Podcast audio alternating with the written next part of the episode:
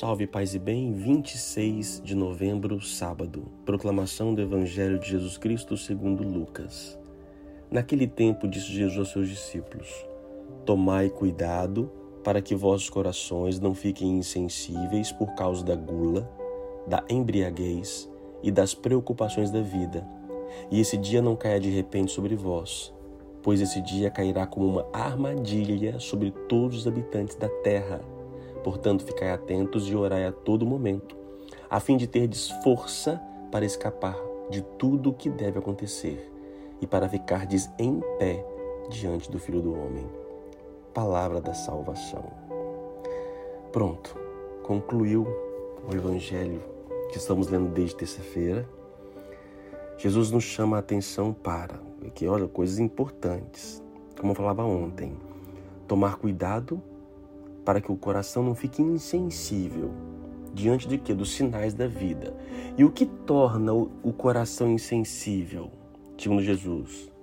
Gula, embriaguez, preocupação da vida.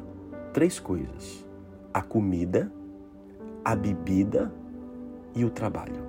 Ou as ocupações da vida, os lazer, o prazer, preocupações da vida que nós temos.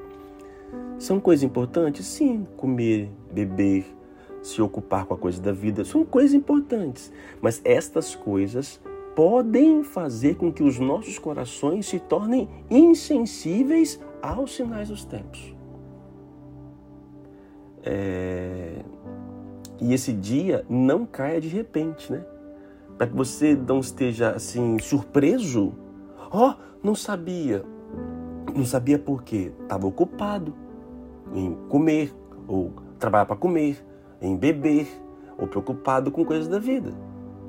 Diz ele que esse dia se cairá como uma armadilha. Vão, vai ser feita uma armadilha onde todos irão cair. O que é armadilha? Armadilha, eu, eu coloco algo sedutor e a pessoa, o passarinho, o bichinho que seja, ele é atraído pelo faro ou, pelo que qual for o sentido, pronto, como a isca para um peixe. É uma armadilha. Ele vê ali tudo fácil, bom, gostoso e entra. Acabou. Está preso.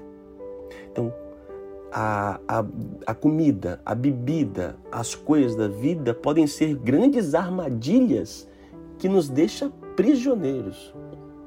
E como eu posso vencer isso? Ficando atento, orando a todo momento, para que você tenha força para escapar de tudo que deve acontecer. E ainda, para você ficar de pé. O que é ficar de pé? Ficar de pé é porque você está tá pronto. Quer dizer que você não deve nada a ninguém, que você fez o que devia ser feito, fez o trabalho que devia ter feito, mesmo que tenha pecado, mas você fez, fez por onde? Agora, é, quem não fica em pé, quem está comendo, quem está bebendo, quem está trabalhando, geralmente não está em pé, geralmente, ou seja, uma alusão, né? uma metáfora. É, cuidado. Devemos então ficar orando, pedindo a Deus, para que esses prazeres da vida não ocupem e não é, ofusquem os nossos sentidos. Não ofusquem os nossos sentidos. Que Deus nos dê sabedoria e discernimento. Oremos. Deus amado, Deus bendito, nós os adoramos e bendizemos por revelar essas coisas a nós. Sim, muitos dos fatos já aconteceram no passado com os que nos precederam, mas se repetem em nossas vidas porque nós caminhamos pelos mesmos caminhos dos nossos passados, infelizmente, e muitas vezes pelos mesmos erros.